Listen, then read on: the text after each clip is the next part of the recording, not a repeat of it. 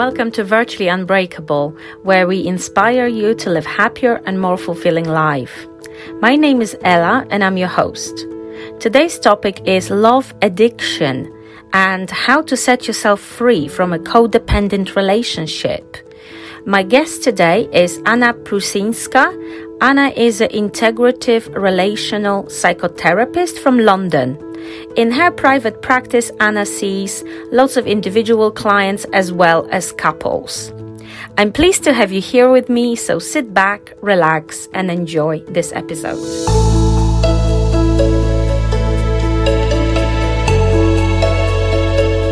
Hi, Anna, welcome.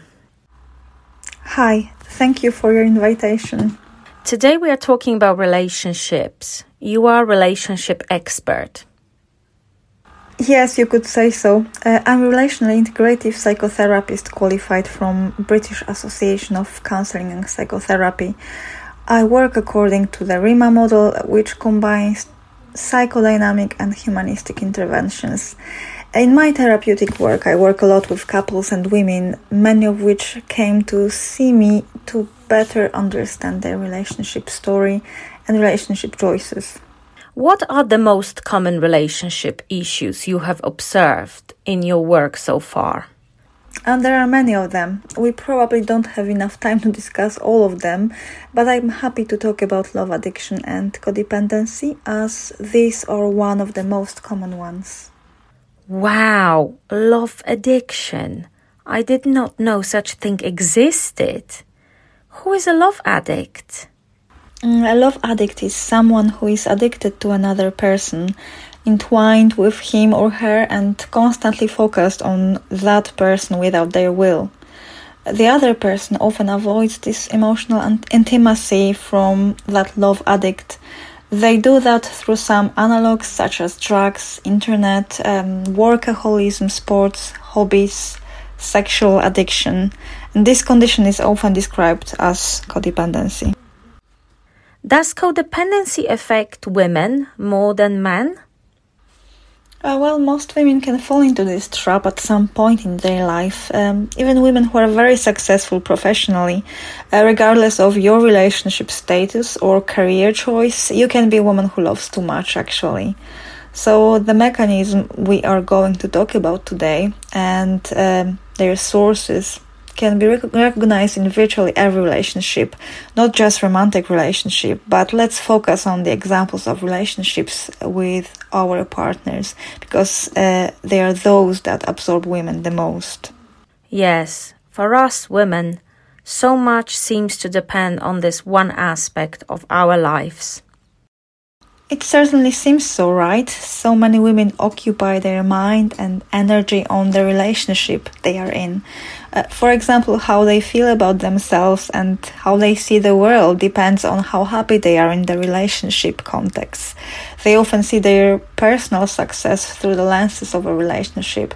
It is important to recognize that romantic love it's a big part of our lives, but it's not the only part. Yes, and how can you recognize love addiction or codependency?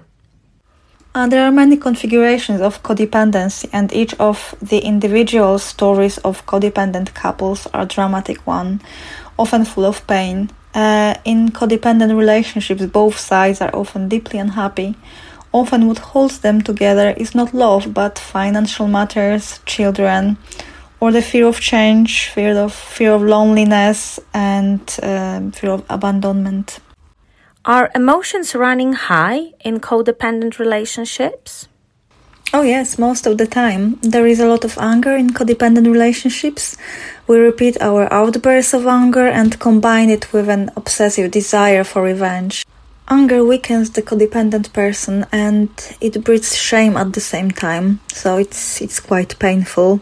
And there could be also hidden or poorly expressed anger in some cases, or there is some kind of frustration which is quite depressive. Uh, it also manifests quite often by mm, blaming yourself for your own inability to build boundaries with people uh, codependent people either make someone else their supreme authority uh, through hatred, fear, or devolution, or they strive to be the supreme authority for others, which which means that they are either being controlled or controlling uh, what we were talking about previously. So codependent people often have other additional difficulties like compulsive love, non life threatening eating problems, work addiction, uh, spending too much money, and debt addiction, religious addiction, drug or uh, sex addiction. Can you give us some examples of loving too much or examples of codependency? Sure, basically, you're loving someone to the point of an obsession about him, uh, her, and your relationship, and nothing else really matters. Uh, you neglect yourself, your children, your health, or finances. You cannot function because you are so emotionally and physically exhausted, but you also cannot let go at the same time. So, people who love by analogy develop serious diseases due to exhaustion from such enormous stress. In conversation with family, friends, um, you only talk about him and about your problems. You complain about him or take the pity for him, but you're not prepared to let him go. So you are hooked on the drama that he brings to your life, and you are completely committed to changing him through your love and your attention. And basically, you don't care about yourself or anyone else, just about this person, about your partner in this relationship. And it takes the whole energy that you're having. Hmm, sounds like something I've seen before. Not that long ago. Well, yes, it happens more often than we think, uh, which is why we are talking about it today, right? Um, women in codependent relationships have all types of excuses for the behavior of their partner, of their boyfriend. One of the main ones being his difficult childhood. So you might play the role of therapist, for example. You try to read personal development books looking for fragments that suit him in order to help him, not to find something for yourself. And at the same time you don't like his basic values or behaviors. And this man does not meet your needs even your basic needs. He does not care about you the way that you care about him. But you believe that you will change that through your love through your help uh, through through your acts. So many women allow themselves to be used sexually and financially or emotionally um, on any on this level and they would do anything for their man just for the sake of staying together. What do codependent relationship originate from? What is the cause? One of the main causes is coming from a dysfunctional family. We can look for reasons for codependency also in judeo-christian values patriarchal culture, um, even what we've learned so far from pop culture, like songs, movies, um, or other misinterpreted religious norm and ethical traditions. Why are we getting so often in such relationships? Yes, you might wonder why would you like to repeat this situation in your life again? The same failed relationship, uh, being used again by a friend or in your business, giving someone help and attention for years, and when you are really actually in need and you want someone to help you, there is no one to do to do so. Um, so when we come from dysfunctional families, uh, we are used to helping, and we are used to drama uh, because we prioritize the needs of others first. Very often, we neglect our own needs. And when we are growing up in such an environment, we are determined to change that in our adult years. It's like there is some kind of unfinished business. So we attract partners who are in need of rescuing, just like our parents were. And we are not attracted to guys who are nice, stable, reliable, and those who are interested in us, actually. We find such men boring um, while this unstable, immature, moody, broke, sick, or addicted person is incapable of being faithful, for example, incapable of accepting responsibility, not able to marry you or start a family.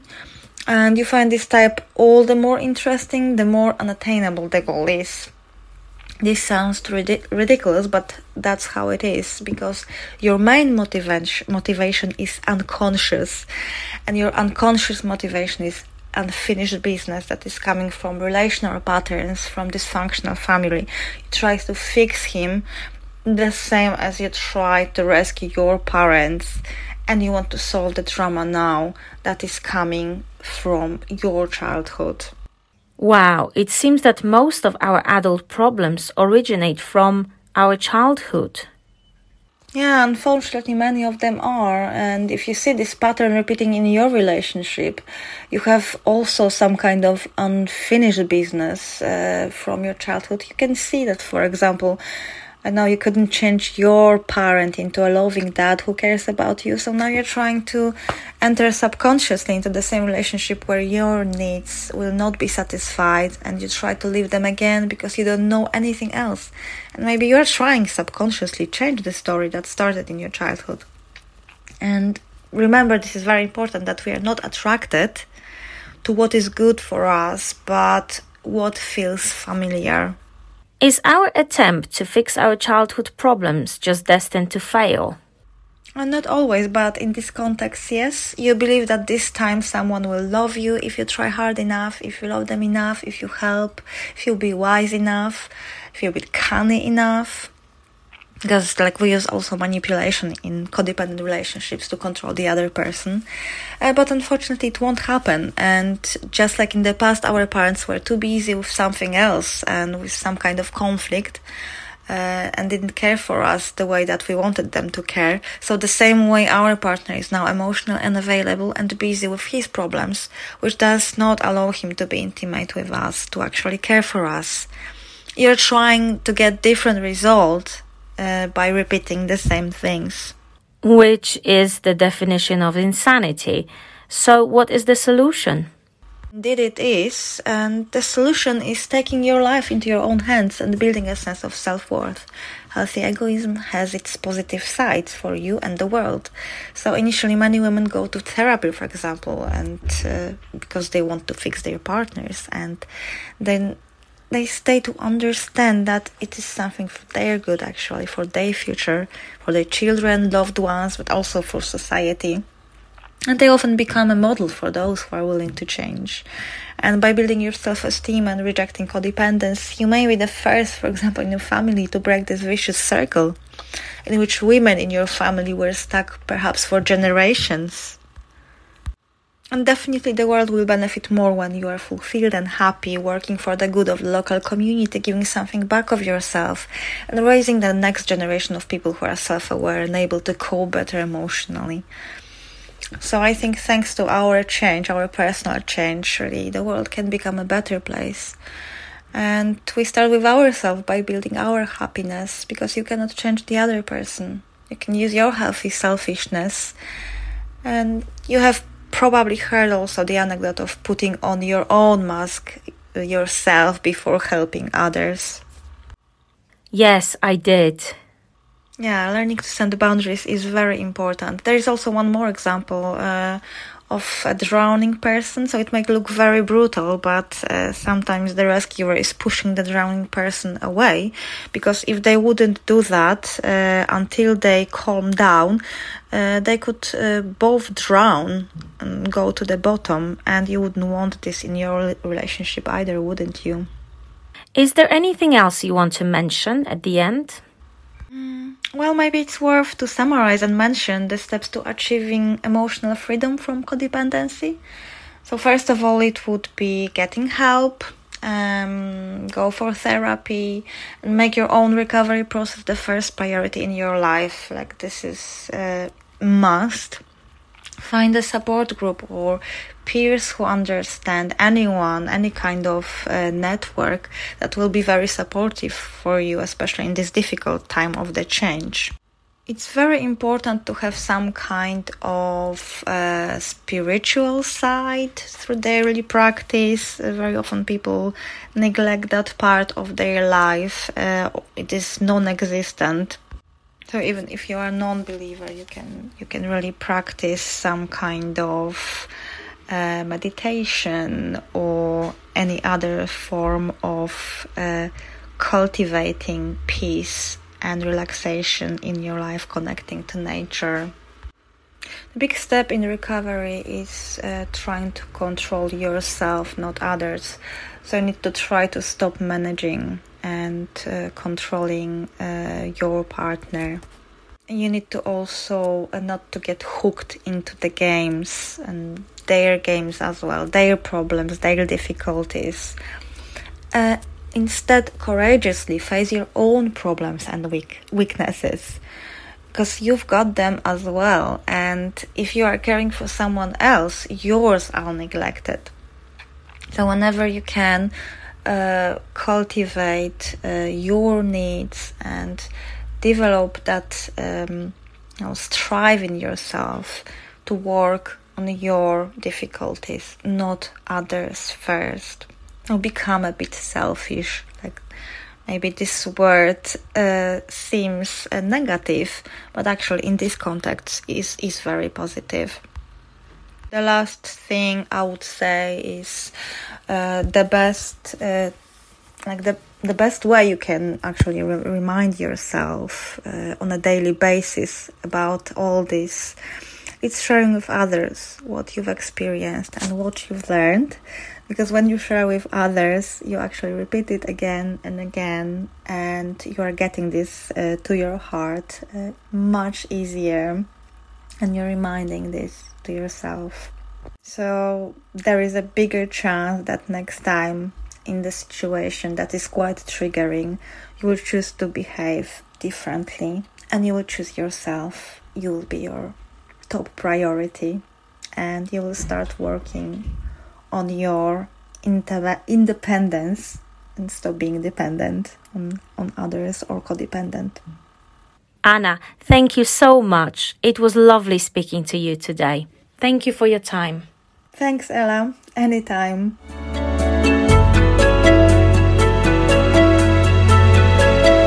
Thank you for joining me today. I hope you enjoyed today's episode. If you did enjoy it, don't forget to subscribe. and feel free to share this episode with your friends if you think it might be helpful to them. If you would like to receive the notes, as always, you can find them on our website, which is virtuallyunbreakable.buzzsprout.com. See you in the next episode, where we will discuss the silent power of your inner voice.